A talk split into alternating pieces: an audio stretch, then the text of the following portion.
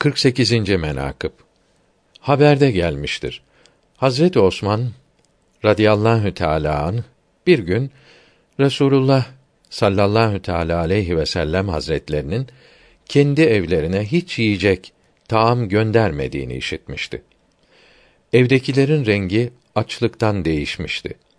Resulullah sallallahu teala aleyhi ve sellem hazretleri Mescid-i Şerif'e teşrif buyurmuş ve namaz kılıyorlar idi. Hazreti Osman radıyallahu an bu hali haber aldı. Hazreti Selman'a itap eyledi ki, niçin acele haber vermedin?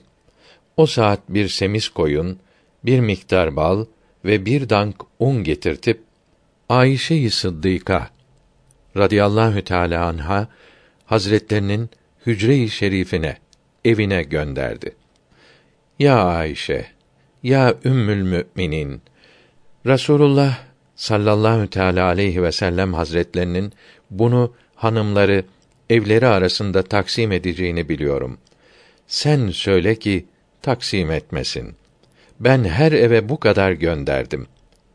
Ayşe-i Sıddıka radıyallahu teala anha buyurdular ki ben emrettim. Koyunu boğazladılar. Ekmeği pişirdim.